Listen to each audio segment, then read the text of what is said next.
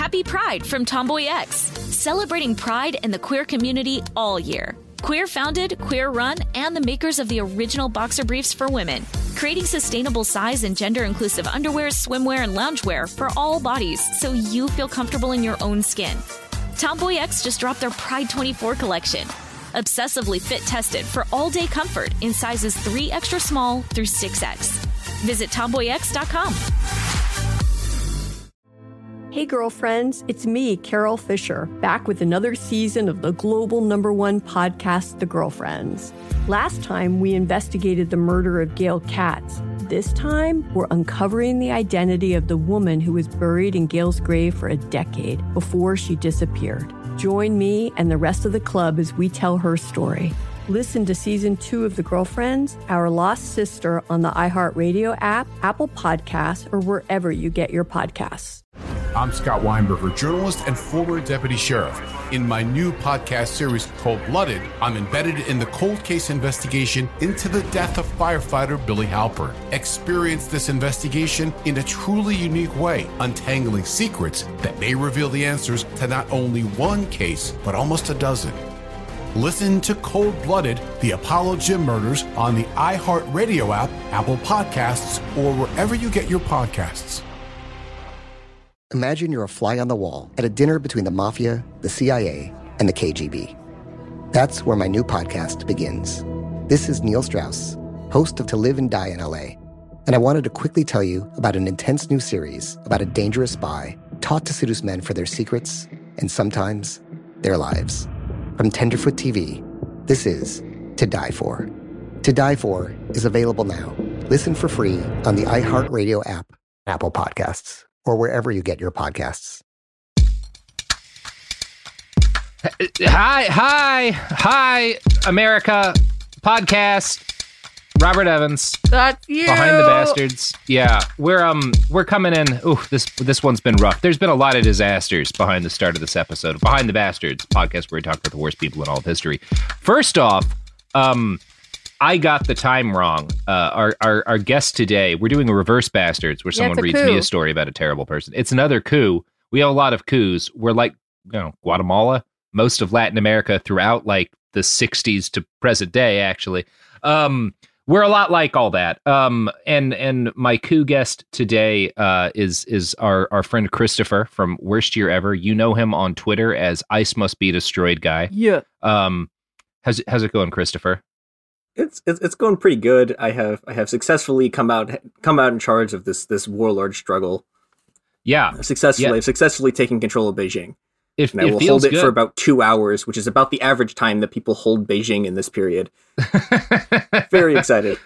Well, you've given us a little bit of a hint about the episode for today. I want to start this by noting that you are in Chicago, um, which I thought meant you were in the Eastern Standard Time, because I assume everything east of Arizona exists in the same time zone unless it's Texas. And that is apparently not the case. No, uh, for some I'm reason, furious Chicago about. and Texas are the same time zone, which makes I'm livid. absolutely no sense. Livid. I mean, I Um, think you know I, I haven't spent much time in, in, in southern in southern Illinois, but you know I I, I think I think if Yeah. you broke off a bunch of southern technically grew up there for a little while. ah, yeah, I mean they're not like that different. I just want to let the don't think. listeners know that as we were testing our levels for this recording, I went, "Whose airplane is there? Somebody is there an airplane flying over somebody's uh, uh, house right now?" And it was just Robert's foot massager that he thought he could use while we recorded this podcast. And It was worth a shot, Sophie. it was worth a try. Look, you know, it's uh, impressive, horrifying.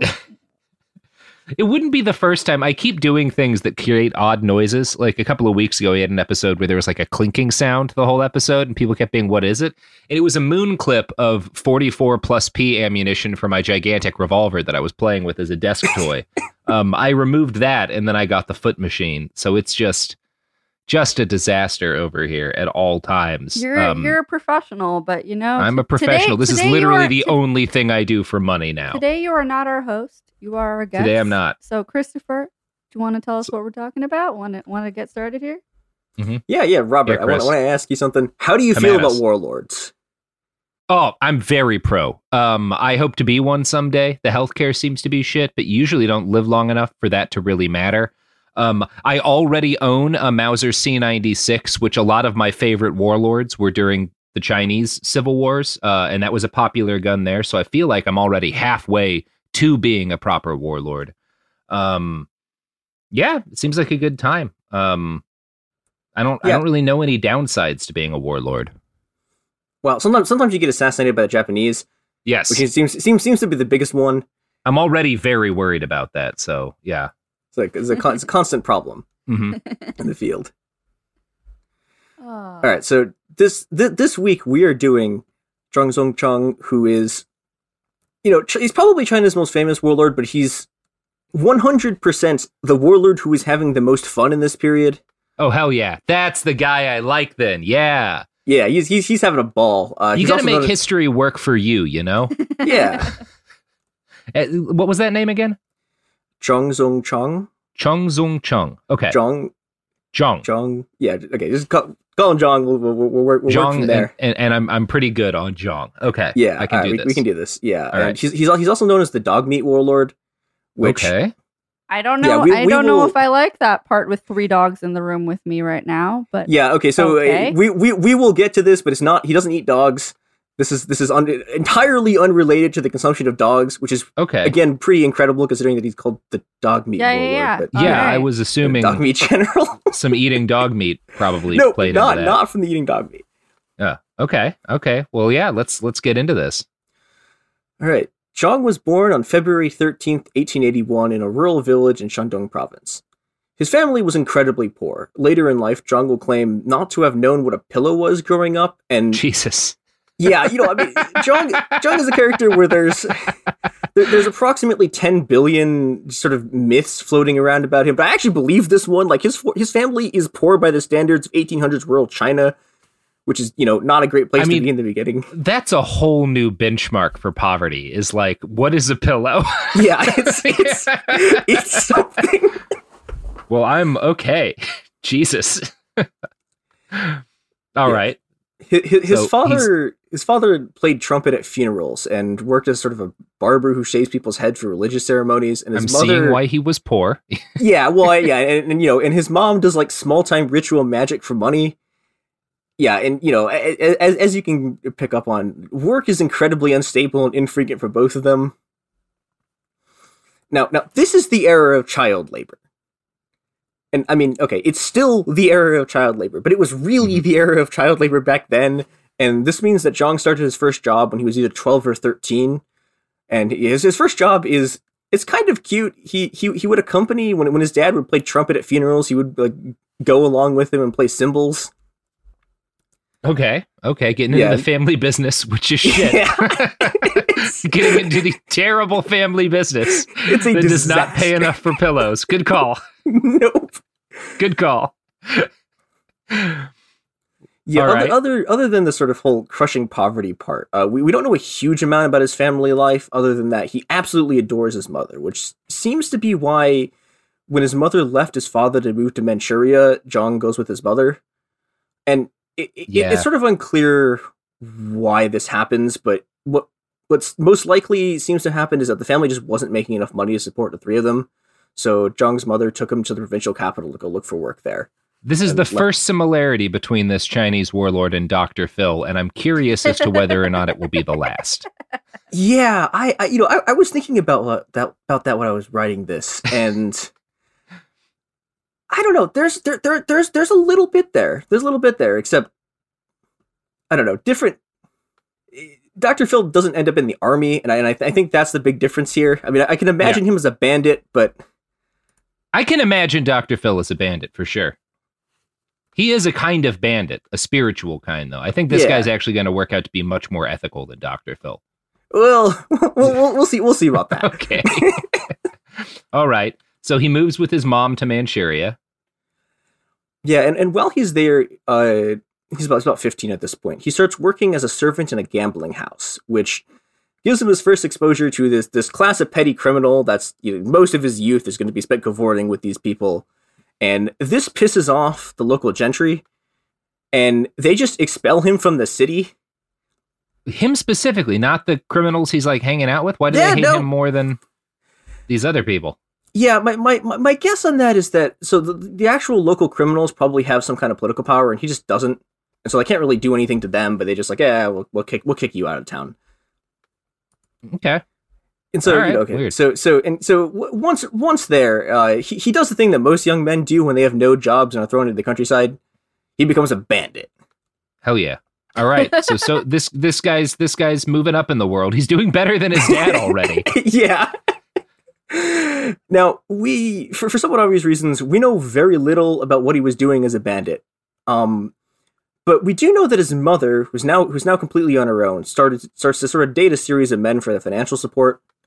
And eventually, a guy she was dating murders her previous ex, and the guy gets sent to prison.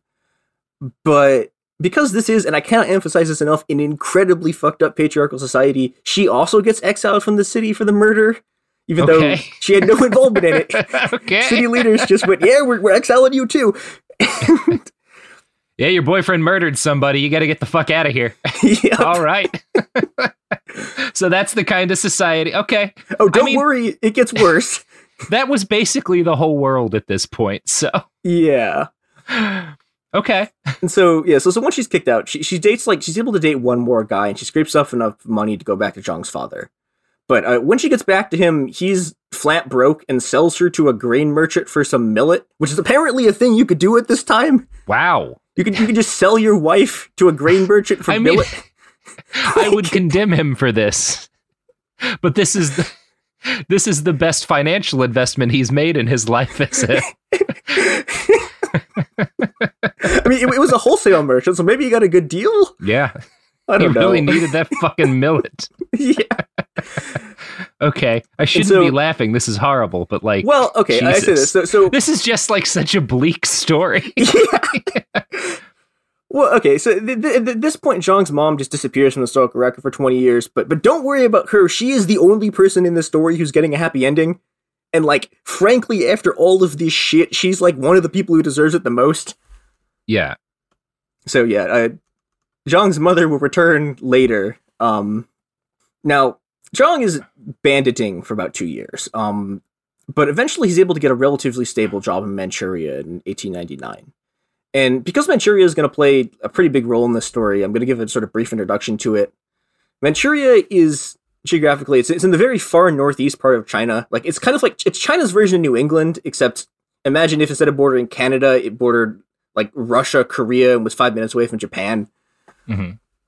So you know, and and, when be, being in the middle of uh, China, Korea, Russia, and Japan means that there's just basically every empire is constantly fighting for control over it, and this also means that that all of the empires wind up putting just an enormous amount of capital into Manchuria's sort of manufacturing belts and railway systems, and Zhang Zhang's never able to get one of like the, the really highly paid stable jobs in in uh, Manchuria's arsenal, which is one of the largest sort of weapons manufacturers in China. But what he is able to get is a job on the Chinese Eastern Railway.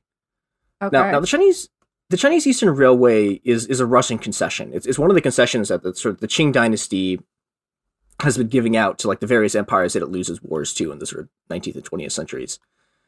And the, the way these things work is that like okay, so when, when you give a concession to a country, you get like if you're if you're like say like Britain, you get you get a chunk of land and you just control that like that part of China. Like it's just Mhm. under your control. You, you get your own. You can impose your own legal system. They have their own police force, and you Yeah, just, like, Germany put does this too them. to one of their port cities. Yeah.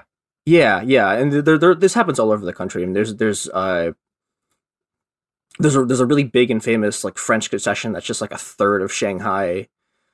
Um, this this is all going to become important later when the sort of just absolutely horrific treatment of Chinese workers in these concessions boils over into just full scale conflict. But for right now, the most important thing about Zhang's job on the concession is that it gives him gives him his first real contact with Russia. Mm. Okay. Now, for, for for all sort of like lack of education, and, and it's it's really questionable whether Zhang really ever got more than like two years of schooling. He's extremely good at learning languages. Okay. And he he like almost immediately is able to learn Russian and is able to very quickly leverage this job once the sort of wa- railway work dries up to become a chief foreman at a gold mine in Siberia, which was basically because he was the only Chinese worker who could speak Russian And the, the Russians trusted him enough to give him a gun, which would turn out to be great for Zhang and an absolute fiasco for literally every other human being in China. But it goes great for him. I mean, that's that is a story you see a lot in this colonial period is like the folks who make bank and are really successful and often wind up basically owning huge chunks of the world are usually polyglots. And it's the same with the imperial powers too. Like all of these british colonizers like the dudes who are actually doing the colonizing tend to be people who just like pick up language. Because it's like your number one asset in this period of time other than shamelessness and sociopathy um, is being able to talk to everybody. That makes sense yeah, and it's you know, and it's really like if you're Chinese work in this period, this is like one of this or being a really good bandit are basically like the only two real ways you could even sort of work yourself up in the world. And you know, Zhang Zhang is doing does, does pretty well for himself here. He yes, yeah, so, but but you know, one one one day he, he's working at this mining camp, and the camp gets attacked by a bear. And okay, I, I, don't know if you know about this, Robert. I'm I'm just psyched that a bear attack is coming into this story. yeah, this has great. everything that I want in a story so far. So please.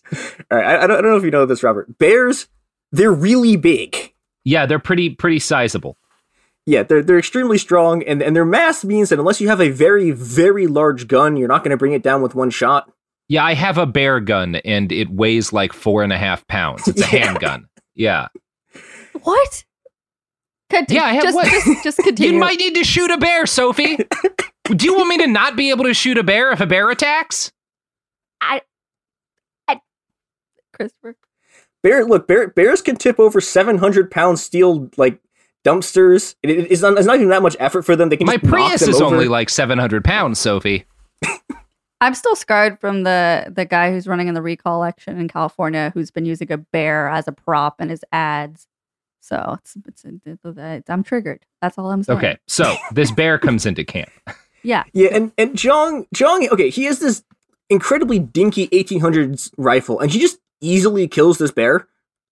So he's like, got to have like calmly nailed it through the heart or the eye or something. Yeah, so, it, which I couldn't yeah. find a description of it, which is sort of wild. I mean, it's probably if it's a mid 1800s gun, I'm certain like the best it could be is probably something like a Dreyse needle gun um, which is kind of an early pre cartridge bolt action rifle. If it is a cartridge rifle, I mean, if it is a cartridge rifle, the good news is that it's probably a fairly large round because most of the it was usually like some kind of like thirty aught six or somewhere in that ballpark. Um, but I'm going to guess the fact that this is the late 1800s in China means that he's not using like there's a decent chance it's a black powder. Anyway, yeah, it's that, that that's a heck of a thing to be able to do with the kind of weapon he probably was packing. Yeah, and this, you know, this this has a, a fairly predictable reaction on everyone else there, and he he just immediately gets this like cult following among the workers because he just you know murdered this bear like extremely easily. And you know, and th- this this is sort of a point where you, you start to see the things that are going to make him a really good soldier because I mean, he's he's remarkably calm under pressure. He's an incredibly good shot, and he's also incredibly charismatic, which is important for a guy who is. And estimates vary here this dude is somewhere between six foot six and seven feet tall. Holy shit! Yeah, he's tall as fuck. Like he's and he's tall. He's that tall. Eh, growing up impoverished in rural China in the 1800s, which is wild. Yeah, it's, it's unbelievable. It's just... That's huge for people who grow up in the United States with access to all of the protein they could possibly want. That is, oh god. yeah, he's, he's an absolute monster, and yeah, you know, like like at this point, like it's kind of hard not to be sympathetic to him. I mean, this is you know, yeah, he's I mean, shooting is, bears. He's a giant. He's a bear shooting giant bandit polyglot. He's pretty rad. yeah, he, he loves his mom. Like it's great. Yeah. And you know, because this is behind the bastards, this is where everything immediately starts to go to shit. Oh, okay. Hell yeah, let's do it. Yeah, this is this is like the moment where Saddam is is is robbing his or is threatening his high school principal at gunpoint yeah. Yeah. before Saddam turns bad. This is this is the part where you're like, "Tell me something bad." Yep, let's go. So, in, in 1911, a revolution toppled the ruling Qing dynasty and replaced it with a republic led by Yuan Shikai, a man whose sole qualification for this job is that he has the largest army in China when the fighting stops. I mean, what other qualifications would there be for this job? well, you know, they, for, for, for exactly one day, Sun Yat sen, a man yeah. with actual real political qualifications, was in charge, and then he was like, this guy, Yuan is the only person with an army large enough to hold the country together, so we're just going to give it to him. hmm And so, yeah, Yep. Yuan ends up running this country, and he. It's a it's a disaster. Uh, he you know he starts in 1911. It- he he's basically lurching from crisis to crisis. There's multiple rebellions against him until in late 1915 he makes one of the most baffling and disastrous decisions anyone has ever made in human history. He convenes an assembly to declare himself emperor. Now, Okay. now again, this is a guy who is in power. Literally, the only reason he's in power is because of a revolution, the sole point of which was getting rid of the monarchy. hmm And Yuan looks around at the country is collapsing around him, and he goes, "I know what will unite the nation behind me: declaring myself emperor." Yeah. Completely No- scans. No flaws with this plan. Are you going to tell me this doesn't go well? Now, to his credit, Yuan did briefly unite the entire country, because basically all of it immediately goes into revolt to drive him out. And, you know, he, he kind of remarkably holds on for about three months before deciding that he wasn't going to be emperor after all and politely asking everyone to please stop revolting so we could go back to the business of running the country. And, you know, kind of sadly, we don't know whether this would have worked or not because three months after he abdicates, he dies of an uremia. Okay. And with his death in 1916 begins what is known in Chinese history as the Warlord period. Yeah, this is what that game um, where you stab a bunch of people to death was about, right? Mm, that no, that's that's that's the Warring States period. I Oh, think. that's the Warring States period Yeah. with Lu Bu. Lu Bu is Yeah, yeah, earlier. Yeah, you're right, because nobody yeah. had guns. Everybody was stabbing each other. Yeah, Okay. this is this is that, but significantly Dynasty more messy. Warriors. That's the name. Yeah. This is yeah. This is uh, this this is the Kaiserreich special. Yeah, okay. That yeah, that that Yeah. makes sense.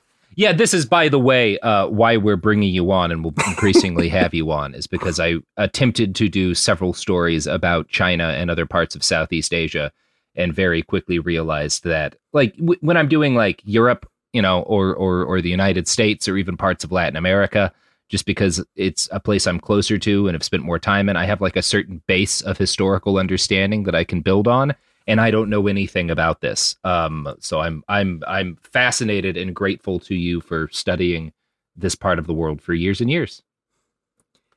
Yeah, well, okay, you know, here, here let me let me let me uh let, let, let me resuscitate your reputation because there there is something that you do in fact know significantly more about than I have. Uh you have been in way more civil wars than I I, have. I, I have been in a couple of civil wars. Yeah. so I'm, I'm Uh, I'm gonna run my my simple model of the two kinds of civil wars past you, and we'll, we'll see what you think about it. okay. Okay, so on the one hand, you have one kind of civil war where half the country starts fighting the other half. This is like the American Uh-huh. Civil War. You very Yeah. rarely see this.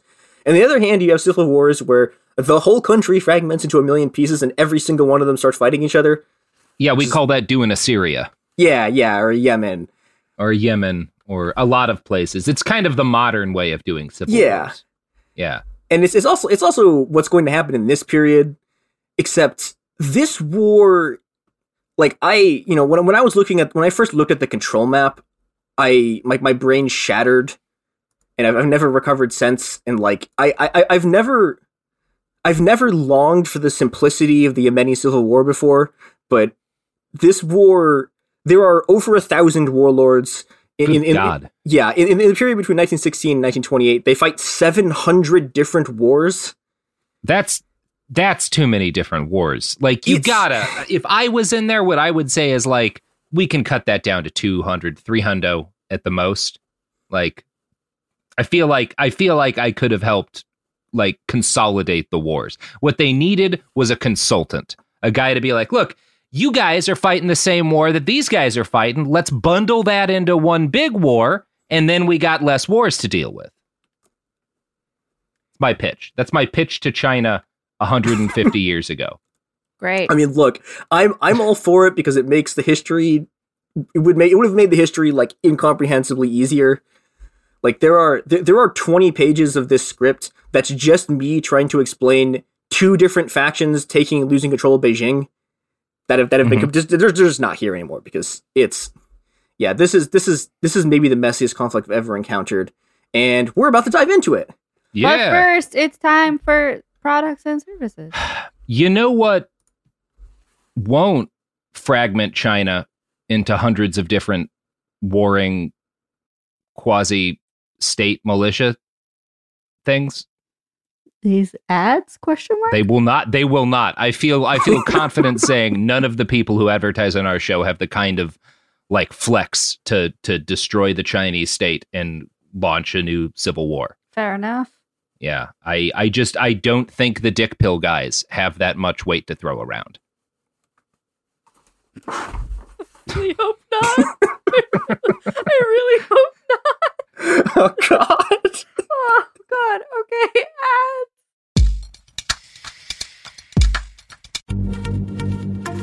Happy Pride from Tomboy X, celebrating pride and the queer community all year. Queer founded, queer run, and the makers of the original boxer briefs for women, creating sustainable size and gender inclusive underwear, swimwear, and loungewear for all bodies so you feel comfortable in your own skin.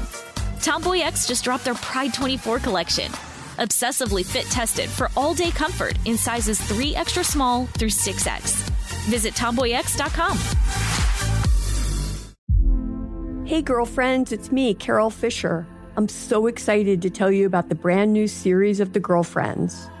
In season one, we told you about the murder of Gail Katz at the hands of my ex boyfriend Bob. At one point, a woman's torso washed up on Staten Island and was misidentified as Gail. She spent nine years in Gail's grave, and then she just disappeared. It's almost like it's become this moral obligation to find her. And that's what we're going to do find this missing girlfriend and tell her story. With the help of some of your favorite girlfriends from season one, like my producer Anna. Oh my God.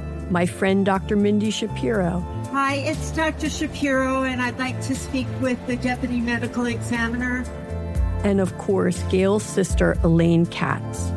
Having no closure, it kills you. Join us as we try to solve a 35 year old cold case. It's not going to be easy, but it's going to be one hell of a ride. what? I can't believe this. Listen to season two of The Girlfriends, Our Lost Sister on the iHeartRadio app, Apple Podcasts, or wherever you get your podcasts. I used to have so many men. How this beguiling woman in her 50s. She looked like a million bucks. With zero qualifications. She had a Harvard plaque. Tricks her way past a wall of lawyers and agents. She's got all of these Maseratis and Bentleys all in the driveway. Is it like a mansion? Yes, it's a mansion that this queen of the con uses to scam some of the biggest names in professional sports out of untold fortunes about six million. Approximately eleven million dollars. Nearly ten million dollars was all gone. Employing whatever means necessary to bleed her victims dry. She would probably have sex with one of her clients. Hide your money in your old rich man because she is on the prowl. Listen to Queen of the Con, Season 5, The Athlete Whisperer, on the iHeartRadio app, Apple Podcasts, or wherever you get your podcasts. Danielle Moody here, host of the Woke AF Daily podcast. We've been with iHeart's Outspoken Network for a year, and what a year it has been. Every weekday, I navigate our rapidly changing world alongside our series of fabulous expert guests. As we head deeper into 2024 and yet another life changing election cycle, Woke AF Daily is here to keep you sane and woke. Woke not just to the latest headlines, but also to the collective power we all have. Woke to the need to build community with those around us. Woke to how to avoid burnout, and woke to the ways we can all find joy in the madness.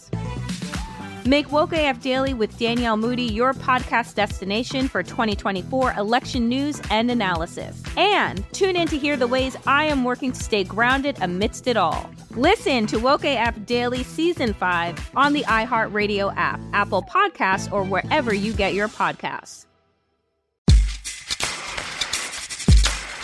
We're back. All right. Let's get going. Okay, so be- before before we fully launch into this, for reference purposes, we need to stop and do the briefest, most basic, and most half-assed Chinese geography lesson in human history, because this is the point where Chinese geography becomes very important in the story. So we're gonna we're look we're, we're only gonna give you two cities So I, I think we could do this. So at, at, the very south of China, there is Hong Kong. Um, it's it's it's controlled. Hong Kong is controlled by the British at this point. Mm-hmm. It, it, it's it's it's separated basically from the province of Guangzhou, which is very south of China. Shanghai is kind of in the middle of China, north southwise, but on the east coast, and then Beijing is further north of that, and then the very far north along the border with Korea is Manchuria. Um, and there's you know all of the different sort of warlord cliques in this period because this this this whole thing is the greatest proof I've ever encountered that high school never ends. A, it's all clicks. B, all the clicks form for just incredibly petty reasons. Like one one of the most powerful clicks, a, a, a clique that like takes Beijing and rules most of China for four years, happened because one clique of officers thought the other clique wasn't promoting them fast enough. And and to make it worse, all of these people are classmates because they all mm-hmm. they all either went to sort of a military, like a couple of military academies either in China or Japan. Yeah, this so is like I mean, this is the same as a lot of European history, to be honest. Oh yeah, yeah, yeah. Yeah, it's just it's just it's high school with more guns, mm-hmm. which is fairly impressive considering how or many guns. With less guns than an American high school, to be I, you know, the, these people have a lot of guns. they, they do. Like it's it's yeah, it's pretty impressive. I was taking a cheap shot. Please, please continue. so it's sort of unclear what Zhang was doing during the sort of revolutionary upheaval in 1911. Uh, all this is another thing with Zhang. Every account basically conflicts on what he was doing. What we know for sure is that by 1913 he ended up as a division commander in the army, uh, stationed near Shanghai. But in 1913, the Nationalists, who are known in the U.S. as the KMT for reasons that piss me off to no end, but I will not get in here, uh, stage stage a disastrous revolt, and af- after that revolt fails in sort of late 1913, Zhang gets politically sidelined until the, formal start of the warlord period. Now, another person sidelined after the failed 1913 revolution was the famous nationalist general, and this guy, like my mom had heard of this guy, and who had not heard of basically anyone else in the story except for the main character. So he's he's you know he's he's an important figure in in in the KMT in the sort of the Nationalist Party.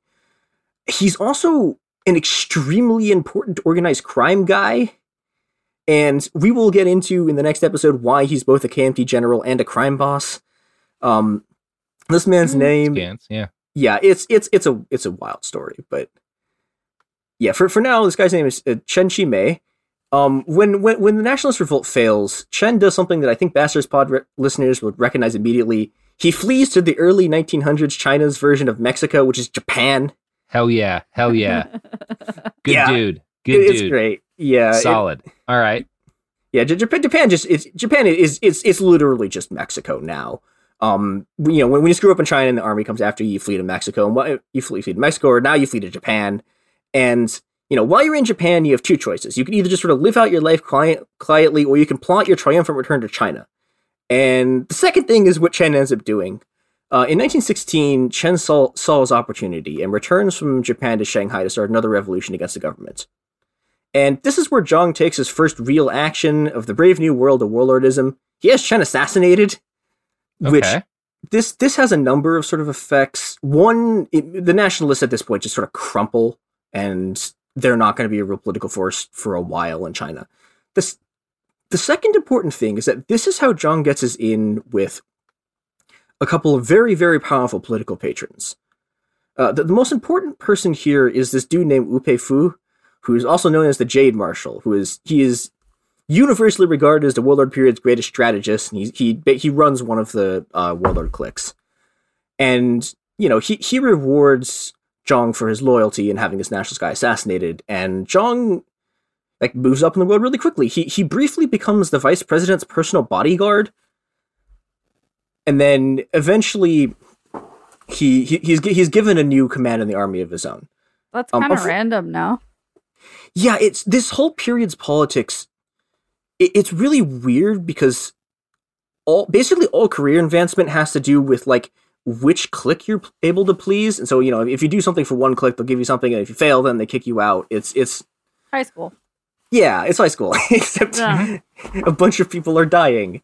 Yeah, or more people are dying. I'm like so like American high school, like Robert. Yeah, yeah. Mm-hmm. You know, we're, we're look. What, what I'm getting here, we're all familiar with this. like we all we all understand the source material here. Yeah, you All know, right.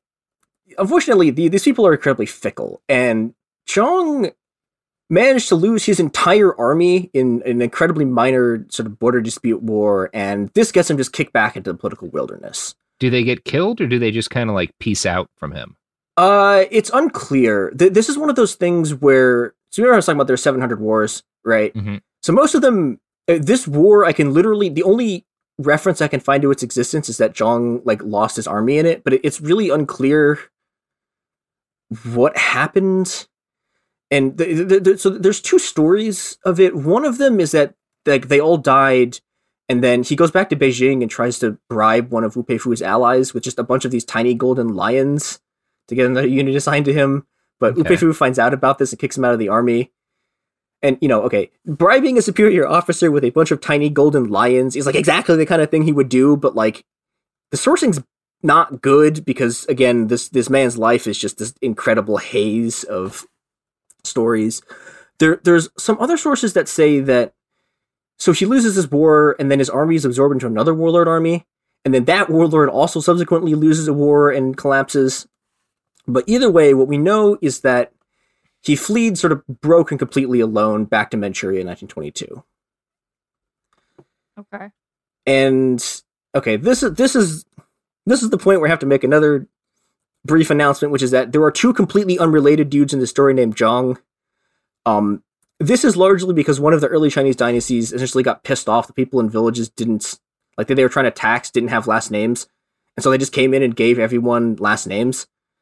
And yeah, so they have like a hundred of these names. These are called like the old 100 names, and they do this so they can get tax records, uh, get, get better tax records. Now every like everyone in China has the same last name because They just government force like- names on people. Yeah. Okay. So, so two of the main characters in this in this have the same name, is what you're telling me. Yeah, so so there's two big Zhongs. If, if I just say Zhong, I'm talking about our hero Zhang Zongchang, who is the Dogmeat warlord. Uh, okay. The second Zhang is the guy we're going to meet now, whose name is Zhang Zuolin.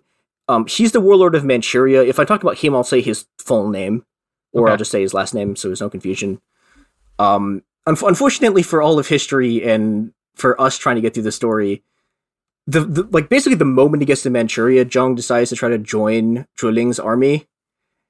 And this is another one of those things. that- There's a very weird story here, which is so his attempt to get into the army seems to be that Zuolin throws this massive birthday party for himself because you know okay so if you're a warlord right like Yeah, you're gonna have some pretty wild ass birthday parties for sure. yeah yeah this is uh, what what is else is the point of being a warlord if you yeah, don't no, that doesn't even require explanation. Absolutely. Yeah, now now the weird part about this, so e- everyone else shows up to it. And, okay, so we're we're meeting the warlord, right? You show up to a birthday party with incredibly expensive gifts. Zhang just doesn't show up at all. What he does instead is he sends these two empty coolie baskets, which are those like you know those baskets that Yeah, that are being carried. Like a coolie is like what the British called dudes in India. They would pay to carry shit for them. It's, Yeah, you know, yeah. Baskets people carry shit in. yeah they have like there's like a pole that you hang them off Yeah. of. They're, they're, they're- there's a lot of people use them in China. So Mhm. Zhang just like gives him these two empty baskets, and Zuolin is extremely confused by this because you know, okay, this guy doesn't show up to my birthday party and then just gives two baskets. Yeah, kind of a weird flex for the warlord whose army you want to be in. Yeah. Yeah, I, you know, apparently, though, uh, if, what what Zhang appears to have been implying, and what Zuolin like somehow figures out through the powers of deductive reasoning that I don't have and I don't understand. But apparently, what Zhang is saying is that the baskets are empty to to represent that he would shoulder any burden that Zuolin would give him, which is weird. But this actually Oh, works. okay.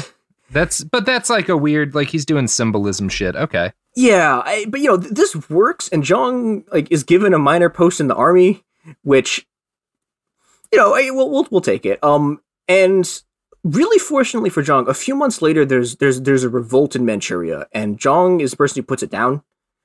And for that, he's given a much like a I don't know. I don't know if field grades like the right term for this, but he's he's given like a, a fairly a senior position. Yeah, he, he gets a huge promotion, and this, this this one decision is going to turn Zhang from a minor military commander into the most feared and despised warlord in all of China.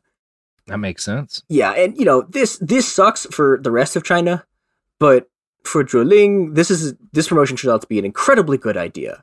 Um, in, in 1922, Zuolin brings Zhang with him to negotiate with a group of Russian emigres who become trapped in Mongolia when the country had gained independence from China in 1921, and were trying to get out because Mongolia had just aligned itself with the USSR. And these Russians were former members of the pro-Tsarist White Army, which, as as as as as we know from the show, had been defeated by the the, the combined efforts of great hero Pod alum Nestor Makhno's anarchist Black Army Mm-hmm. and the Bolshevik Red Army in the Russian Civil War. So there's, there's a bunch of these Russian dudes in Mongolia. And because Zhang's incredibly fluent in Russian, he's able to just sort of extract them and convince them, convince these people to work for him. And this is where Zhang starts building up the core of what's going to be a very dangerous and incredibly formidable army. Um, he gains about is like three thousand Russian infantry infantrymen who are you know they're, they're well trained, but you know they're just sort of infantrymen. The big deal here is that he gets one thousand Russian cavalrymen who, armed with lances, your favorite Mauser pistols, and these just enormous fuck off swords, become basically just the backbone of Zhang's new army. Yeah, and these guys are Cossacks, basically, right? Uh, I don't, I don't actually think they're Cossacks. Oh, okay, I, I so they're think just they're like just Russian cavalry then. Yeah, I, I think they're, I think they're just regular Russian cavalry, which is you know still just absolutely No, yeah. terrifying. Like yeah, like these people have just fought through the Russian Civil War, which is like one of the worst wars in history. Yeah, they've been through they some survived it. horrifying Yeah. shit, and they're just yeah, they're just a bunch of like broken, dangerous monsters. And every Yeah. everyone everyone in China is terrified of them. And all the accounts are like kind of racist about it, but it's like, yeah, like, okay, if if you were confronted with a group of people who like have been killing continuously for like 10 years now and like who probably read the protocols of the Elder Zion to their children as bedtime stories, like I too would be afraid. yeah, Fair enough. yeah, no, that, Yeah. that- they sound terrifying. I'm certain Yeah. they were. Um, they probably have a couple of ethnic cleansings under their belt by Oh, the time yeah. they get to China. Yep. Now, the White Russians also importantly bring another piece of technology from the Russian Civil War armored trains. Oh Oh, hell yeah! Yeah, Ah. there's a great Nah, armored train stuff here. There is not a goddamn thing I love more in the world than a good armored train story. Yeah, there's there's some oh man, I, I sadly I can't get into the full thing here, but there's one of these trains is absolutely wild. Like one of these trains was like a train that the Czech Legion had taken to like flee. So they, they'd like taken it across half of Russia to like flee, and it ends up in the hands of the Japanese. And then Zhang gets a hold of it here, and then he starts incorporating it into his army. And this is also great because so the the, the, Chinese warlord period. This is like the other great armored train war other than the Russian Civil War. Now these trains, these trains are and they they perform extremely well in this war, which is sort of weird because normally they don't perform that great because they have this problem where like, okay, so if you just cut the tracks in front of them, they're kind of useless. Yeah, But, that is know- the downside of trains. Yeah, but, but you know when, when they don't do this, you, you, what you get essentially is a troop transport, a tank, and an artillery battery roll up into one, and this combined with the Russian cavalry makes Zhang's army incredibly fast, and this speed gives them like an, just a really deadly edge against the sort of slower and worse trained warlord armies that are going to sort of serve Zhang well in the upcoming war. Now, okay, we've talked about the Red Russian cavalry, we've talked about the armored trains. So I think it's time we induce we introduce Zhang's third secret weapon, the baby squads. Okay, all right. I'm I'm I'm excited to hear about this. Yeah, so the baby squads are Zhang's special army of child soldiers who are commanded by his son, who is also a child. Now, when we say child, are we talking like garrison child or are we talking like child ass child? You know? so the estimates vary on this. They, they seem to have been in their early teens. So, okay. okay, you know, like 14, 15? well, like eleven. They go. They go Okay. 13. Yeah, it's it's you know, but you know, it's child, interesting. child. Mm-hmm. Yeah, I mean, some of them are child, child. Some of them are like older. Tweens. Yeah, and you know, th- it, what's interesting about them though is so they they get their own like incredibly fancy uniforms, and they get trained with these. Uh, Zhang has custom made German rifles that can be handled by children, like imported. Like he he he breaks a weapons embargo to get these custom made German rifles that children can use. I mean, you know, you know what I always say: if you're going to arm children, you gotta go with German guns. Nobody knows arming small children and sending them into war like the Germans. You know, that's just Yeah. that's just historical fact. Yeah, qual- yeah. You, you, you have historical experience combined with quality craftsmanship. I mean, they just got through a war that with where they participated in a battle called the Slaughter of the Innocents because they sent so many children off to die. you know, I, I, I, they're the right people to go to for Yeah. child rifles, is what I'm saying. Yeah, you know, it's a good choice. And and you know, I okay. So interestingly, so I, I, as best I can tell, the baby squad is sort of just like a pet project that Zhang gives to his like teenage son.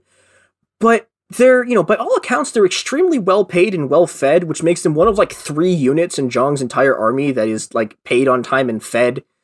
So, you know, like to, to be fair to Zhang, also th- every like literally every faction in this war is also using child soldiers, and it, it, it's notable that Zhang spends like a huge amount of effort trying to like kick people out of his army who he doesn't think are fit to fight. So like in, in 1925, he he kicks like 30,000 troops out of his army for either being bandits, bad soldiers, or just like being too old or too young. Yeah, that is um, that's a lot of that. That's okay. yeah. Well, and this is another thing. Th- these armies, the warlord armies, are massive.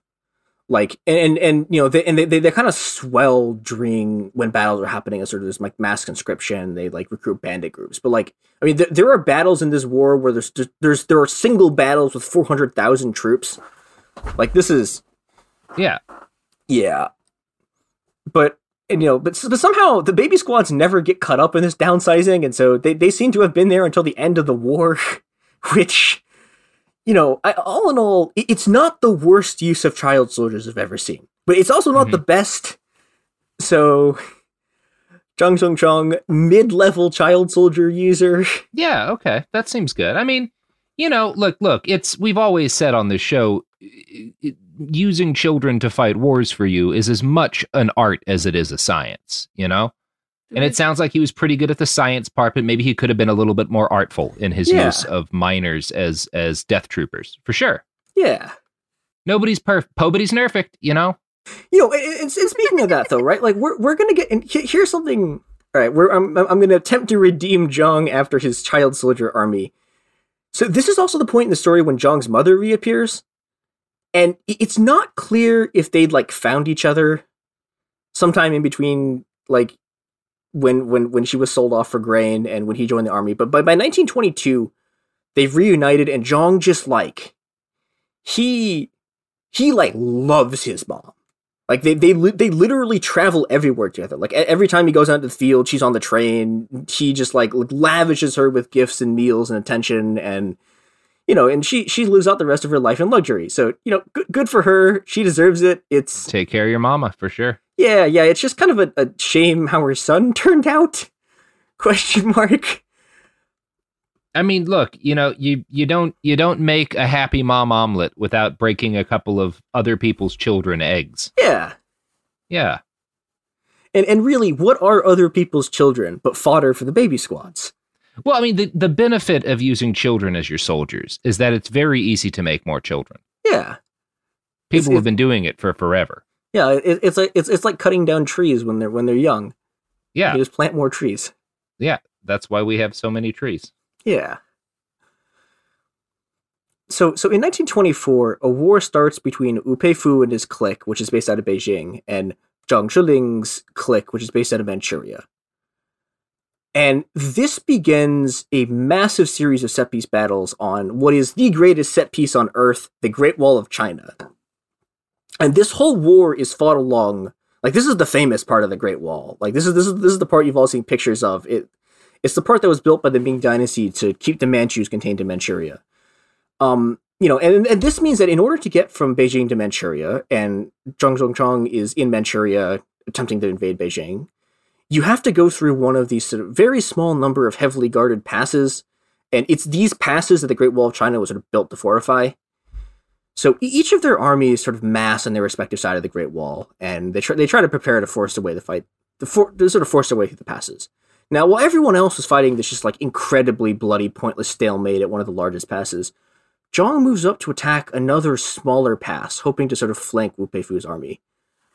And Zhang immediately realizes the pass is way under defended and just storms his way through it. But realizing that he was just sort of alone on Wu Fu's side of the mountain, he, he, he sits in the entrance and he waits for his chance to strike. And that chance is going to come after what I can I can only describe as absolute clown shit from one of Wu Fu's subordinates costs him everything. So another very crucial mountain pass is held by the worst commander in Wu army. This is a guy, yeah, this is a guy who he's a general, but he's been given a general just like because his his, his brother is the president. Now, Wu's assumption is that this pass, it is literally impossible to screw up defending defending it because it's narrow and there's an artillery unit. And so Wu puts the artillery unit there, assuming that okay, if anyone comes to the pass, just blow them up with artillery. And Wu's Wu looks at this guy and is like, okay, so we need to keep him out of the fighting because if you put him anywhere where he can command troops, he's going to screw everything up. So we're going to put him in this pass. It'll be fine. You can't possibly not, not hold it. This would become the single greatest mistake of Wu Peifu's entire career. His quote unquote general, and I'm using this term incredibly loosely, develops this like incredibly elaborate scheme where he's going to send his troops through the pass to lure the enemy army back through it so that he can shell the enemy army after luring them in. You know, if this is like if you've studied any military history at all, it's like okay, this plan is incre- incredibly convoluted. There's no way it's going to work.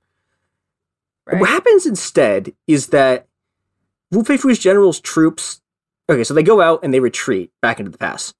But this guy mistakes his troops for the enemy and kills them all with his own artillery. Excellent. Solid generalship. Yeah, yeah, yeah it's great, yeah. great stuff. And the, the guy on the other on the, the other side of the pass, the commander on the other side of the pass is a guy named Han. And Han watches his opponent blows blowing up his entire army, rips his shirt off, and just like charges into the pass bare chested into yeah. the pass's minefield. Now, between four and five thousand of Han's troops die in this attack, but by by what I can only describe as just a, an actual act of God, Han just like survives this. And, and, you know this is he, he disappears into the fabric of history having won a war by just doing a parody of dude's rock by charging shirtless into a minefield yeah he just fucking Leeroy Jenkins his yeah. way to victory absolutely it's incredible and what happens next so, so Wu Peifu hears about this charge and is like, okay, this moron's charging through the pass. It's fine. We have the artillery unit there. What he doesn't know is that the artillery has used all of their ammo shelling their own troops. So Han's troops take the pass, and the rest of Zhang Zuolin's army just floods through the Great Wall. And it's at this moment where Wu Peifu is betrayed by one of his subordinates, and everything falls apart. And so Wu Peifu makes he makes one last desperate attempt to sort of like regroup, and for for a very brief moment, it looks like this is going to work. But unfortunately for him, Zhang Zongchang sees his sees his chance. He's been he's been sitting on the other side of this pass for the whole battle. And he sees his chance, and he makes an he he launches an attack that splits Wu Peifu's remaining army in half, and with just a single attack ends Wu Peifu's career. Or you know, okay, so this is what you would think would happen in a normal war when you lose your entire army, all of your territory, and all of your political support collapses. However, welcome to the warlord period, where the rules are made up, the points don't matter, and Wu Peifu somehow, after literally losing everything, will be back in part two. Ah, God, this whole war. I mean, hell yeah. Why not? It's Look, great. I, it, it I I don't believe in this cancel culture bullshit. So look, if I I feel like as a warlord, you're not really getting good until you've lost two or three armies, right? Yeah. You just you gotta you gotta you gotta um yeah it's it's it's um it's like riding a bike right you're gonna fall a couple of times you're gonna lose a couple of armies you're gonna get tens of thousands of people killed like that's just you know there's no avoiding it. Yeah and you know the, the product of this is that if, if you look at the full history of this period like it, it's basically a comic book plot. Like there there are dozens of characters who lose everything and then reappear and lose everything because just no one no one ever dies until you see a body and even then like yeah it's like a marvel movie. Yeah yeah yeah. it's it's incredible except it, it's somehow less coherent yeah. Yeah. Yeah, I mean, and it's one of those things. The lesson here about all these guys who lose everything repeatedly and keep coming back to lose more things and then some cases eventually win is that what determines winners and losers in history is that the the winners lose just as often as the losers, but they have no shame about it. It's true. And you got to keep that in mind. So never ask about how your actions affect other people. Um, use them as tools and walk into the pages of history like this guy. Yeah, and the, the, the other really important thing here betray your allies at the first opportunity. Oh, yeah, that goes all the saying, people, sure. all the people who do well in this war immediately betray all of their friends, and Mhm. they you know get who, they get you know who for won't betray their friends? I don't. I actually cannot. I mean, verify. I, I, cannot absolutely will, that. Sophie, because I as soon as the dogs in your house barked, I threw you under the bus. You know, Um, that's mean. I, that's why I'm successful, Sophie, throwing my friends under the bus. But you know who I won't throw under the bus? the products and services that support this podcast until they stop supporting this podcast, at which point they're dead to me. Happy Pride from TomboyX. We just dropped our Pride 24 collection. Queer founded, queer run, and creating size and gender inclusive underwear, swimwear, and loungewear for all bodies so you feel comfortable in your own skin. Visit tomboyx.com to shop. Hey, girlfriends, it's me, Carole Fisher. I'm so excited to tell you about the brand new series of The Girlfriends. In season one, we told you about the murder of Gail Katz at the hands of my ex boyfriend Bob. At one point, a woman's torso washed up on Staten Island and was misidentified as Gail. She spent nine years in Gail's grave, and then she just disappeared. It's almost like it's become this moral obligation to find her. And that's what we're going to do find this missing girlfriend and tell her story. With the help of some of your favorite girlfriends from season one, like my producer Anna. Oh my God. My friend Dr. Mindy Shapiro. Hi, it's Dr. Shapiro, and I'd like to speak with the deputy medical examiner. And of course, Gail's sister Elaine Katz. Having no closure, it kills you. Join us as we try to solve a 35 year old cold case. It's not going to be easy, but it's going to be one hell of a ride. what? I can't believe this. Listen to season two of The Girlfriends, Our Lost Sister on the iHeartRadio app, Apple Podcasts, or wherever you get your podcasts. Danielle Moody here, host of the Woke AF Daily podcast. We've been with iHeart's Outspoken Network for a year, and what a year it has been. Every weekday, I navigate our rapidly changing world alongside our series of fabulous expert guests. As we head deeper into 2024 and yet another life changing election cycle, Woke AF Daily is here to keep you sane and woke. Woke not just to the latest headlines, but also to the collective power we all have. Woke to the need to build community with those around us. Woke to how to avoid burnout, and woke to the ways we can all find joy in the madness. Make Woke AF Daily with Danielle Moody your podcast destination for 2024 election news and analysis. And tune in to hear the ways I am working to stay grounded amidst it all. Listen to Woke AF Daily Season 5 on the iHeartRadio app, Apple Podcasts, or wherever you get your podcasts. I used to have so many men. How this beguiling woman in her 50s, She looked like a million bucks. with zero qualifications, She had a Harvard plaque. Tricks her way past a wall of lawyers and agents. She's got all of these Maseratis and Bentleys all in the driveway. Is it like a mansion? Yes, it's a mansion that this queen of the con uses to scam some of the biggest names in professional sports out of untold fortunes. About six million. Approximately $11 million. Nearly $10 million was all gone.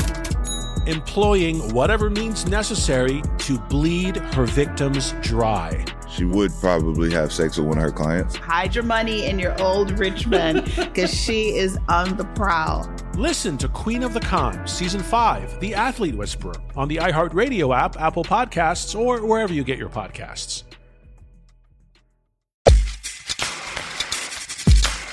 We're back. All right. What else we got? Now, Zhang makes out like a bandit from this war. Mm-hmm. So in, in late He is, 19 he is a bandit. Oh yeah, I mean, she's, she he is now the supreme bandit, which is really what being a warlord is.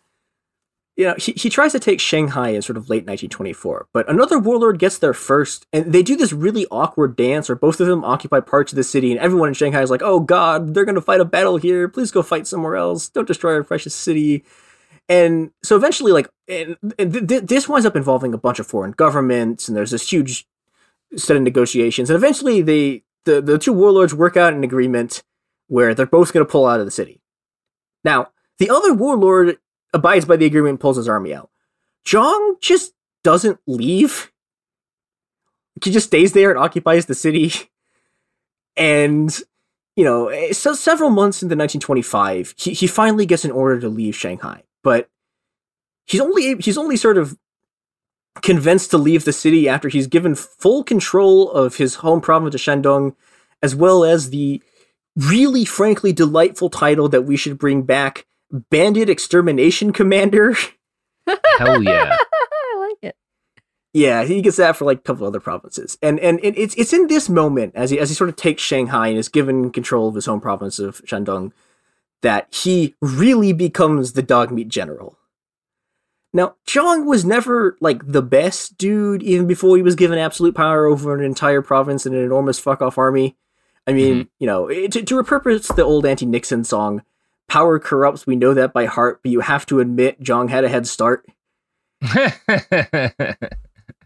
and, All right. just just the moment he takes real power, he goes wild.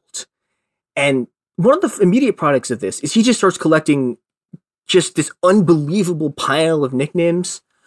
Uh, his most famous is Guoro Zhanjing or the Dog Meat General, a title he gains because of his reputation for playing a Chinese gambling game. It's like domino based. And for some indescribable reason, people in Manchuria call this game eating dog meat. Mm. I, I, don't know why this is. Like the, the, the best I could come up with is that one of the words kind of sounds like dog, but who knows. Now now confusingly, I've also seen claims that he did actually eat dog meat because he thought it would make him more virile. But good dogs do fuck a lot for sure. Yeah, but you know the sourcing on this is not great, and and it's it has no relation to why he's called the dog meat general. So I just want to make it clear he's called the dog meat general because this dude he spends so much time gambling. Like half the descriptions of him that you read are just like from some diplomat or from like some high society person who just ran into him at a gambling den.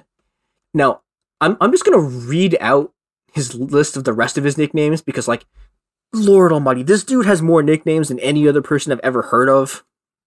Okay, his nicknames: the Tiger, Big Tongue, Blue Sky, the Dragon, the well, no, Red okay. Bearded Bandit. Big Tongue. We, we, we gotta. Yeah, yeah, yeah, We're gonna have to take a second here. Why why why Big Tongue? Uh, half of these I have no idea. Okay. Like it, it's really weird. He just every every source has like a different thing of nicknames. Um. Yeah. We're, we'll we'll we'll explain some of them he yeah he has the dragon i think the dragon is because he has this like the the i don't know he, he has he has some sort of complicated relationship to the dragon emperor that we're who's a mythological figure we're going to get to in a little bit um he's called Wait, the red start that start that list again the tiger big tongue blue sky the dragon the red bearded bandits the monster the lanky the lanky general the three doesn't knows warlord 72 Cannon Zhang, the general with three long legs, old 86, oh, and the long legged general. Yeah, okay, we're gonna get to that part in a second. But so his his second most famous. I mean, it sounds nickname, like he fucks from those nicknames. Yeah. it sounds like he fucks. Yeah. Okay. You know, we'll we'll we'll we'll, we'll do this. Okay, so old 86. That one. Yeah. So you, you, as you've gathered, three of these are the last three of these ones are just about his dick. Um, Old 86 yes. is the most interesting one because supposedly it's because his dick is as long as a stack of 86 Mexican silver pesos. That's amazing. Now, because that that just brings up so many questions. Because we're again in China, so okay. why is the peso anyone's go-to for the size of this guy's dick? So, so Mexican silver pesos have long been used in hard currency in China, dating back to the 1500s. Oh. When the Ming's insatiable demand for silver formed the, the the the base of the Ming currency system, that results in them importing a huge amount of the silver that that's that's removed from Spanish controlled mines in Latin America. So yeah, Ming Dynasty, uh, they do great things for quality of life, are also kind of responsible for all the genocides in Latin America. Not great. Yeah, well. Yeah. I mean, and to, to be fair, they didn't know where it was coming from, but Yeah, they just needed to measure people's dicks. yeah, yeah, and you know, so as, as sort of various currencies collapse in the warlord period, people keep using Mexican silver like pesos as coins that are just worth their weight in silver. I'm I'm just I'm still I'm I'm still working through in my head the wow, the boss has a huge dick. Hey, get some of that silver. I want to Yeah. I want to I want to figure out exactly how Yeah. this dick shakes out in pesos. So, so one of my one of my friends who has experience with Mexican coins from this period calculated that 86 pesos stacked on top of each other means that this dude's dick is 8.8 inches long. Okay, that's Which- that's, that's believable. Yeah. Yeah. and you know this is this is the kind of thing that like you'd expect. Okay, this is like the kind of myth making you'd expect to get from warlords, but like stunningly, this like seems to be true. Yeah, I mean, eight eight point six inches. If we're if he was like, yeah, he's got like a 14, 15 inch dick, I'd be like, okay, well, this sounds like some some Rasputin nonsense. But eight point six is like, yeah, it's a pretty good sized dick, but that's not like we're not Yeah. talking outside of the realm of possibility here, especially Yeah. for a dude as big as this Yeah, guy. Like eight point six inches for a near seven feet is just kind of like, yeah, that sounds like sounds about right. yeah, and he, you know, as as as you, as you guess, this dude just fucks all the time.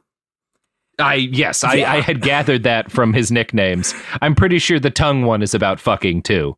Yeah, I think so. Um, the there, there's another one that's like famous, which is about uh, the three doesn't knows general, which is because so so his his most famous quote is that he doesn't know how many he doesn't know how many troops he has, he doesn't know how much money he has, and he doesn't know how many women he's having sex with at any given moment. it's just like it's it's the most warlord shit ever. I mean, you're not making being a warlord sound like a bad gig. Yeah, you know, and, and this this this seems like as good a time as any to mention that this is the period where Zhang starts traveling around with special train cars for his 42 concubines, the names of which he just didn't know and thus referred yeah, to well, by I mean, number. concubines. Yeah. Yeah. You're a warlord. I don't expect you to know anyone's name.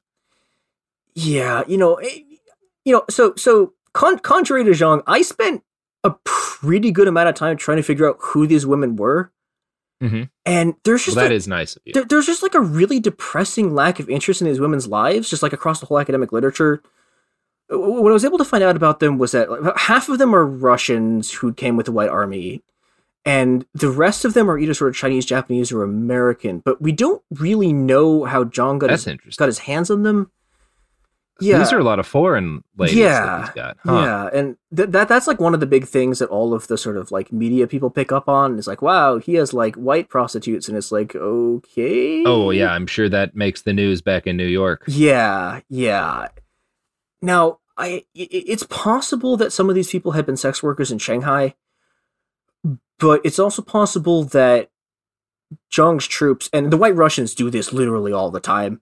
Uh, just literally like grab them off the street at random because you know if if, if this you know, this we're we're starting to get into the downside of the warlord period, which is that like yeah, so if you're like a woman like a woman in the street of China, someone can just like grab you off the street and you're a concubine now. But you know, and what I, I think is really depressing about this is, is like like we don't know what the relationship to him was.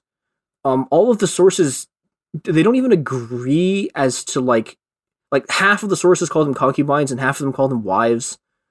And like we don't know if they're there against their will. We don't know if they're getting paid. We just we don't know anything about them. And it's incre- extremely frustrating especially because Zhang appears to have had kids with some of these women but we don't know what happened to them. We don't know what happened to the women. We don't know what happened to the kids and you know and, and there's a lot of other very weird stuff here I, I, I saw some evidence that some of the dudes that Zhang was sleeping with were men which implies that like he's bi but again this is one of those I mean, it also, you, when you're that kind of powerful person, it's almost less about sexuality and more about just like power. Like Yeah, you just fuck yeah. people because they can't not fuck you because you're the warlord. I think that is some of these dudes. Like it, it's almost not worth kind of trying to box them into a, a sexual category. It's kind of like how rape is less about sex than about power for this kind of person who power is everything for. It's just like he kind of he just fucks. Yeah, and, and there, there's a sort of interesting consequence of this, which is that like, if you look at like Zhang's life, he he kind of just turns into this just like, like physical embodiment of structural forces, It's like, okay, so like what is the patriarchy, right? It's like, well, here is this dude whose whole thing is that he like he literally physically reduces women to numbers. And you, you, get this with sort of in, in various different ways with like state violence, like the banking system, where like a lot of what Zhang sort of reveals is that it's just all of these systems are just a dude with a lot of guns. And Yeah. if you yeah, you know, if you just give I mean, like a like look, we're, ta- we're we're watching shit go down in Gaza right now. Yeah. all of the systems today are still just dudes with guns. Yeah. we And dress it up more and less. But, Yeah, well, the, the, and the, really the only difference between it is is the amount of legitimacy you have, Mhm. and yeah, and th- you know, th- this legitimacy problem is like this is a big thing for all of the warlords, and Zhang just doesn't try to solve it, which is what makes him unique. Everyone else is doing this, like, oh, I do, I plant gardens, I, I do public works, and Zhang's just like, nah, I'm, I'm, I'm just gonna have fun. Now, yeah, okay. yeah, I- I- you know, the, the consequence of this though is while while Zhang's like jet setting around with a train full of like maybe sex slaves, uh, what's happening in Shandong, the province just been handed control over, is oh boy. Um, so, some of it is pretty funny.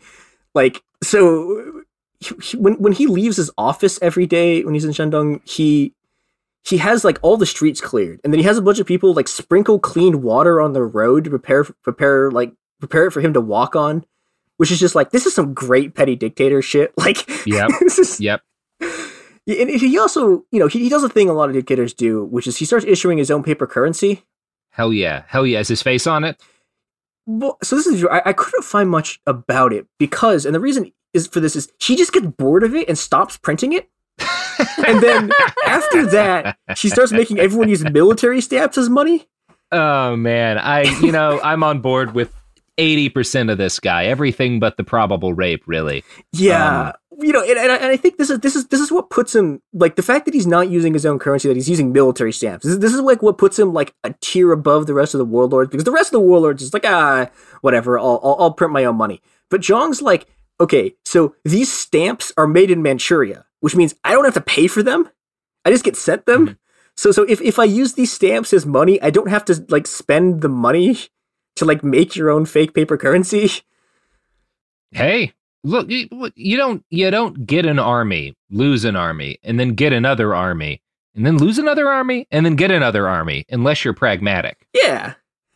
And you know, it, we, we can we can see some examples of this pragmatism. So there's a, there's a famous story of like at one point a merchant is just like these are stamps. This is not money. So Zhang has a dude taken out of his shop, uh, beaten and shot. Which you know, funnily enough, this is how states forced originally forced people to use money, and it like worked because Yeah.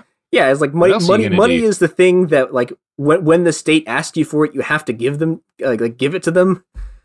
Yep. Yeah, and he also so the other thing he starts doing in this period is he starts uh going to banks and just like pulling out guns and telling them to give him loans. Which Yeah. That's. I mean, I look.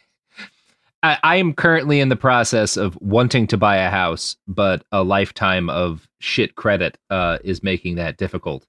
And I might do the same thing. That seems like a pretty good idea, yeah, to be this honest. is th- this is one of his best ideas, and it's great because like I will pay the loan, but I am going to get it at gunpoint Yeah. fucking credit. Yes, absolutely. Yeah, and the, the funny part, the other funny part about this, he, so there's like a bunch of banks in Shandong that have been open for like like like a lot, like a couple hundred years, and he drives like six of them out of business because he just like Oh, takes yeah. all of their money and loans. But unfortunately, now we have to come to the really bad stuff. Aw. Yeah, you know we've been having fun, but uh, oh boy, I hate it when people do this to me because I normally do this to people. Uh, Yeah. It only took us like 14 pages. Yeah. Mm-hmm.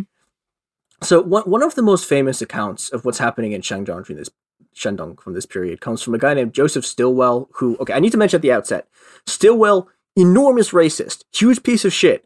Um, He's a white guy in China in this period. Yeah, I, yeah, but you know, you, know, didn't naturally need to tell me. Yeah, but like like naturally because he's incredibly racist and a piece of shit. Uh, he goes on to be an incredibly important American general in World War II who fights in the like the China and India theater. Mhm. Uh-huh. So that's great. He's like still beloved in the U.S. for reasons, Mhm. but you know. Yep. His, his account, right. his account of it like matches with other stuff I've seen, so I thought I'd start with that.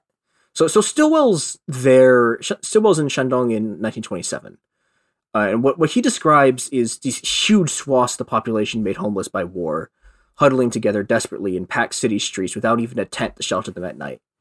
Bodies began to pile up on the streets, but there was no one to take them away, and the corpses stayed where they fell as famine ravaged the province. Zhang's solution, if it can be called that, to this problem of famine is industrial waste. So one of Manchuria's chief exports in this period were soybean cakes, which is it's basically like it's it's a bunch of mass of soybean that's been smushed together. And, and I want to say at the outset, so when I call these cakes, right? These are cakes in the sense that like cakes of uranium are cakes. Mm-hmm. Like they're not food. This this is an this is an industrial product. And you know what you do with them with them is that you you know you you ship you ship them to somewhere else and then you squeeze the oil out of them and that that oil is used to make like it's, it's used in a, like a number of like important industrial processes and what, what it leaves behind is this even worse like quote unquote cake that's it's, it's waste material people use it as fertilizer some use it to feed pigs and Mm-hmm. this is what Zhang starts to import from Manchuria and use to feed the refugees yeah Good dude. like I need to reiterate this. This is not food. This is an Yeah, industrial waste product. It, it's edible in the sense that it will fill your stomach and temporarily stop hunger pangs without actually providing you with nutrition. Well, and, and it might just poison you because again, like And these things I are being just taken from a factory, right? Like y- you know, and, and out of this is this is this is what's happening to the people that he's trying to help. The people that he's not trying to help. So the, the, I, I think that the best way to sort of understand how brutal his army is in this period is that everywhere his army goes, it, it starts to change the leg the language of the provinces. Because every time they find a new way to murder someone, it gets popular. Like people have to come up with a new term for it. So, for mm-hmm. example, one of the one of the things in the beginning of this is there, there's an expression that becomes popular called "to cut apart to catch the light," which means like taking a skull, splitting it in two, and like exposing the insides of it to the sun. Okay. Yeah, and you know, but the thing is, like that, that, that, you know, you, you, you split, you split enough skulls, and it's like, okay, whatever. And so the troops get bored.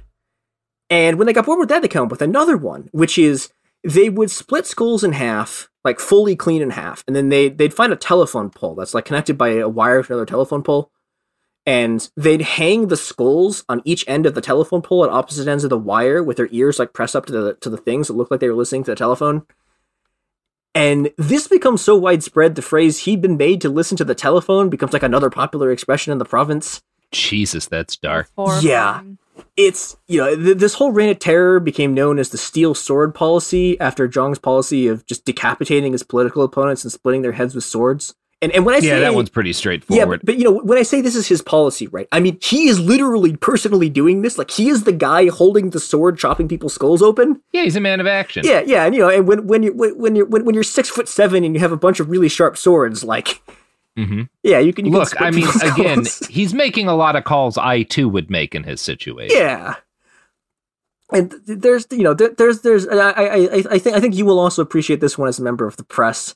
Uh, so very early on when he first start, takes power, uh, one of one of the earliest instances of the, the steel sword policies. There's an editor of a newspaper who like publishes an article criticizing him. Oh, that's not a good idea. Yeah, yeah. So Zhang has the newspaper editor dragged out of his office and shot in the street, and then like you know after that, all the newspapers sort of stop criticizing him. hmm Now, I, I- and I, I should mention this: what Zhang and his men are doing here is not just random violence. Zhang has the same legitimacy, legitimacy problem that every other warlord does, and his solution to it essentially is to cut the Gordian knot and kill anyone who opposes him in ways so public and so violent that no one would ever dare do it again. Okay. And this has a devastating effect on the population in Shandong. The effects of constant warfare, bandits, droughts, and locusts combined with the sheer brutality of Zhang's extraction of wealth to leave four to nine million people, like including my family, by the way, who are, who are in this province uh, in, in, the period, uh, on the Oh, brink of starvation, which luckily that, of- that part's not rad. You know what yeah. But you know, It's well, nice to have a family connection to a story. yeah, yeah, I discovered it in the middle, and like we, we have some records from that period, and I was like, I'm not gonna read these. like, I'm just not. Yeah, it seems like it would be pretty dark. Yeah, yeah. And so while while the masses ate fertilizer to stay alive, Zhang was partying with an endless succession of local sycophants who laughed at his every word for a chance to turn a chunk of his favor into a chunk of his stolen wealth. He was gambling, fucking constantly, just completely wasted literally all the time. Like driving around with this like pers- personalized yeah. Belgian dining set and his personalized train with a bunch of women taken from like who knows where. He's having, having the absolute time of his life. Yeah. And that that's the image I'm going to leave you with today. Zhang Zongchang living out his wildest being a dreams. king. Yeah. Mm-hmm. While the people of Taina died in droves around him. And in part two, we're going to see what happens when an increasingly out of touch ruling class leaves his people to die and murders them in the streets when they protest. Because in part two, those ordinary people are going to start to fight back. Well, once That's your footbooks, Robert. I was off the internet for a while. Look. Ah. Well, Chris, this has been a great episode. Um I'm still more on this guy's side than not because I love me a warlord. Um and it sounds like he's doing um he's doing the right thing, right? He's he's living it up, committing horrible crimes against humanity, drunk off his ass, just just just being a being a king about it. So I don't know. I'm excited to see where this guy goes. Yeah. Yep. And Do we have any pluggables to plug? yeah, so I guess I'm I'm it me CHR3 or the Ice Be Destroyed dude on Twitter. Um yeah, I, I have a Substack called uh, the Long 21st Century, which I, I I swear I do occasionally post to it, and then I'm also not a turf. And yeah, Great. Great. All right. Well, we will be back with more of this guy and more um uh uh uh, uh horrible war crimes. I'm gonna guess more horrible war Yeah. crimes, Chris. Yeah. if anything, All they right. get worse. Yeah. Well, Awesome. check in for that, and remember, if you're gonna be a warlord, you kind of got to go all the way. Happy Pride from TomboyX. We just dropped our Pride 24 collection. Queer founded, queer run, and creating size and gender inclusive underwear, swimwear, and loungewear for all bodies so you feel comfortable in your own skin. Visit tomboyx.com to shop. Hey, girlfriends, it's me, Carole Fisher, back with another season of the global number one podcast, The Girlfriends. Last time, we investigated the murder of Gail Katz. This time, we're uncovering the identity of the woman who was buried in Gail's grave for a decade before she disappeared. Join me and the rest of the club as we tell her story. Listen to season two of The Girlfriends, Our Lost Sister on the iHeartRadio app, Apple Podcasts, or wherever you get your podcasts. I'm Scott Weinberger, journalist and former deputy sheriff. In my new podcast series called Blooded, I'm embedded in the cold case investigation into the death of firefighter Billy Halpern. Experience this investigation in a truly unique way, untangling secrets that may reveal the answers to not only one case, but almost a dozen. Listen to Cold Blooded, the Apollo Gym Murders on the iHeartRadio app, Apple Podcasts, or wherever you get your podcasts. Imagine you're a fly on the wall at a dinner between the mafia, the CIA, and the KGB.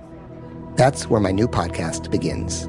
This is Neil Strauss, host of To Live and Die in LA, and I wanted to quickly tell you about an intense new series about a dangerous spy taught to seduce men for their secrets and sometimes their lives. From Tenderfoot TV, this is To Die For. To Die For is available now. Listen for free on the iHeartRadio app, Apple Podcasts, or wherever you get your podcasts.